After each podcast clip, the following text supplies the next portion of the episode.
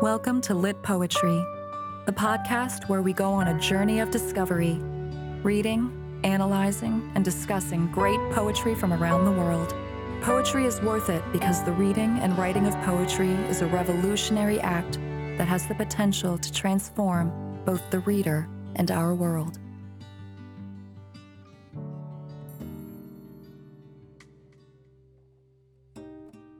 At the heart of changing times in history, there often exist influential works of art and music that reflect the historical events taking place. In the case of revolutionary times, artistic expression can often give voice to oppressed minorities and enable them to better understand and express their hopes and aspirations and to redefine their identities. Today on Lit Poetry, we are featuring a poem that has functioned in this artistic way by giving voice to the rebellious spirit that was an important part for the fight for civil rights in the 1960s in the USA. As the campaign for racial equality played itself out across the United States, there emerged a black arts movement which was advancing new styles of artistic expression. Artistic expression that was empowering because it was created, promoted and being published by black people themselves. The poem We Real Cool by Gwendolyn Brooks is just such a work of art that came out of this movement. It is perhaps one of the most iconic poems of the civil rights period. It is a poem noted for its sassy and unconventional style, its syncopated rhythm and jazzy fluidity.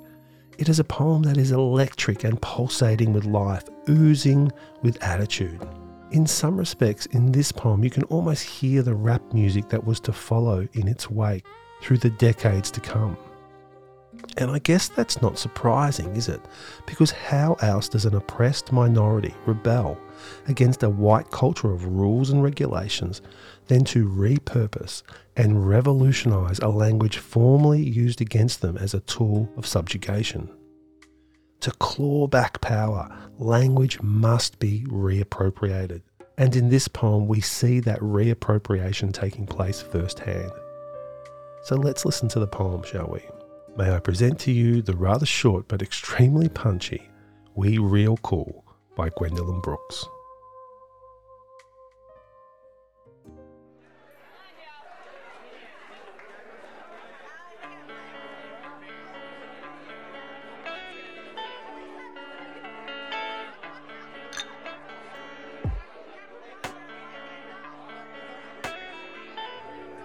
We real cool. The pool players, 7 at the Golden Shovel. We real cool. We left school. We lurk late. We strike straight. We sing sin. We thin gin. We jazz June. We die soon.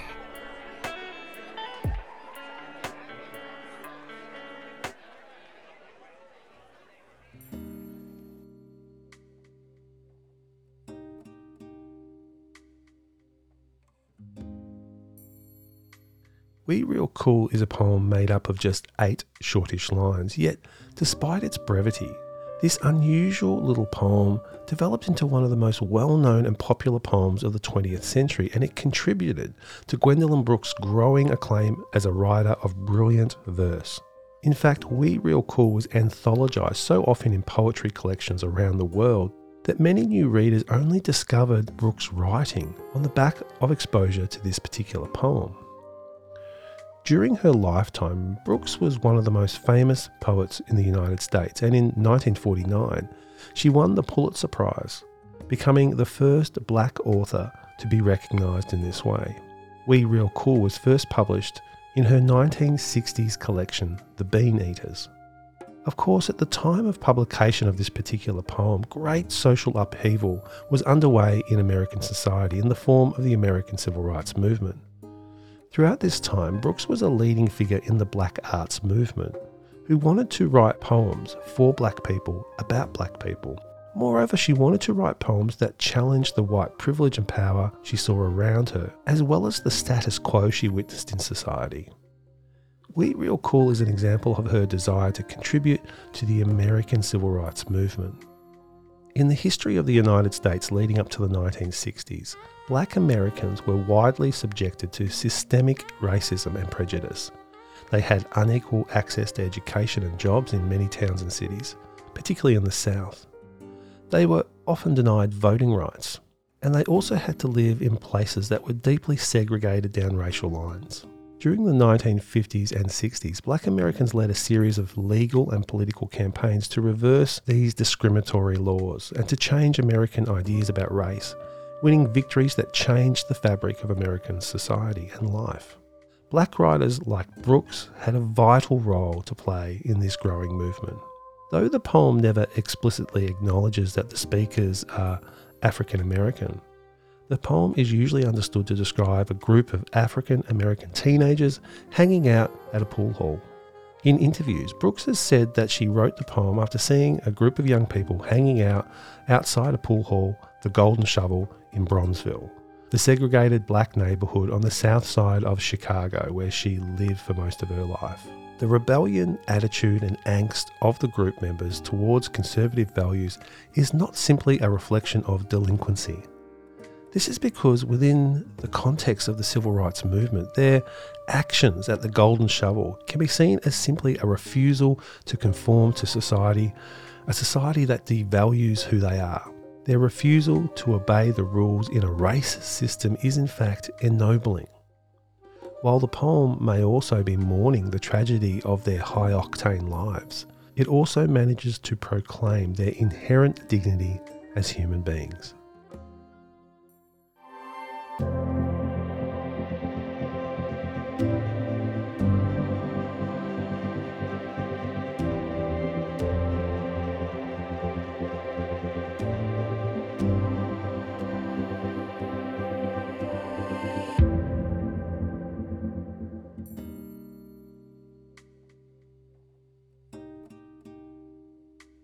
Welcome back.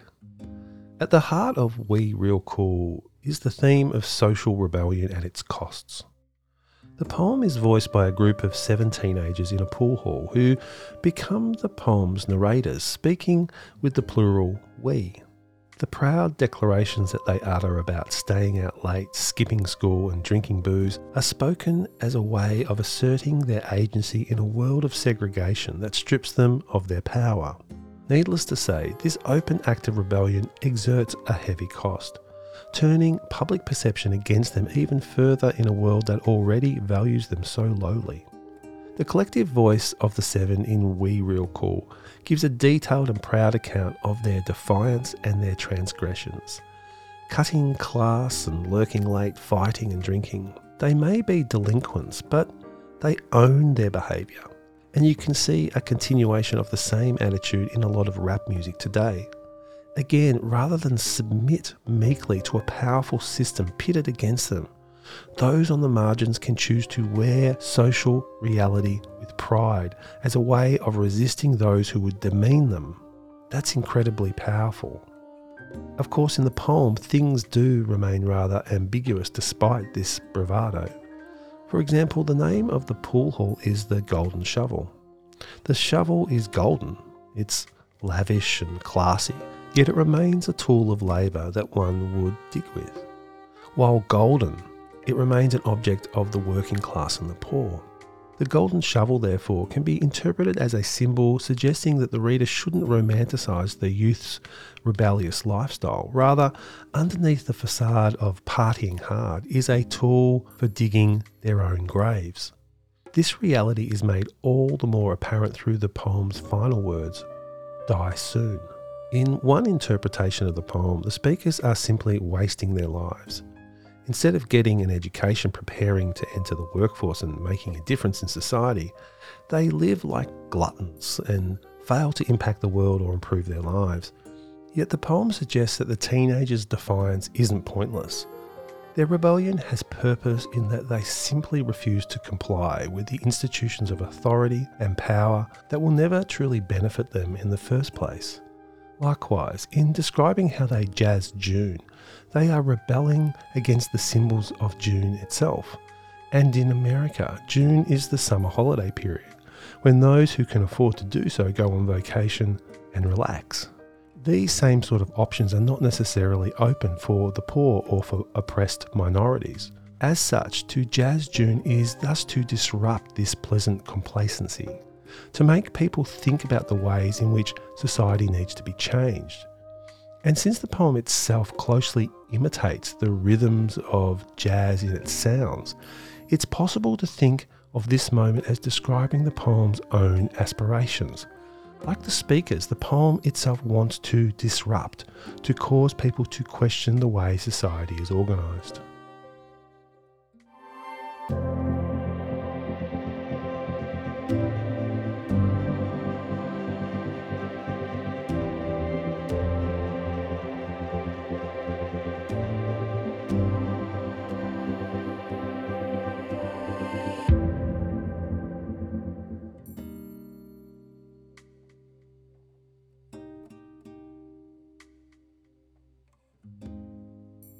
So I just want to finish this podcast for all those poetry nerds out there by very briefly talking about some of the technical aspects of this remarkable poem. I would have loved to discuss the use of alliteration, assonance and consonance and the rhyme within the poem, but time doesn't really allow me to do this. But I will say a little bit about the poem's use of enjambment and its jazz-like rhythm. Almost every line of We Real Cool is enjambed, meaning the lines of poetry don't stop with a natural pause at the end of each line, but rather they continue on, flowing and cascading down the page. The poem's enjambments follow a pattern in the way that they are used. Every line except the last line ends with the words we. After each enjambment, the speaker describes one of the rebellious things they've done or are doing. The poem's enjambments therefore create the feeling of syncopation, which is a disruption of the expected rhythm of a piece of music. The enjambments therefore create surprising pauses and hiccups in the rhythm as the poem is read, and this becomes the key to its jazzy musical sound that is so intoxicating.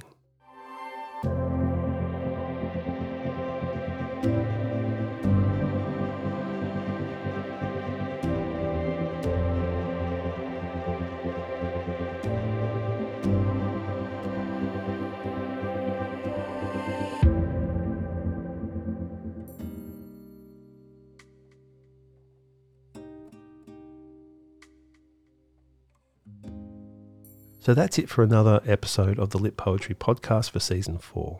We'll be back next week with another instalment of the program, and we hope you can tune in then. We'll finish by listening one more time to the poem. I'll see you next time.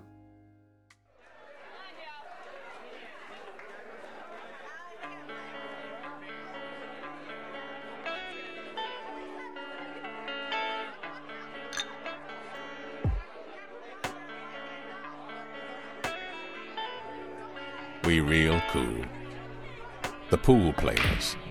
7 at the Golden Shovel. We Real Cool. We left school. We lurk late. We strike straight. We sing sin. We thin gin. We jazz June. We die soon.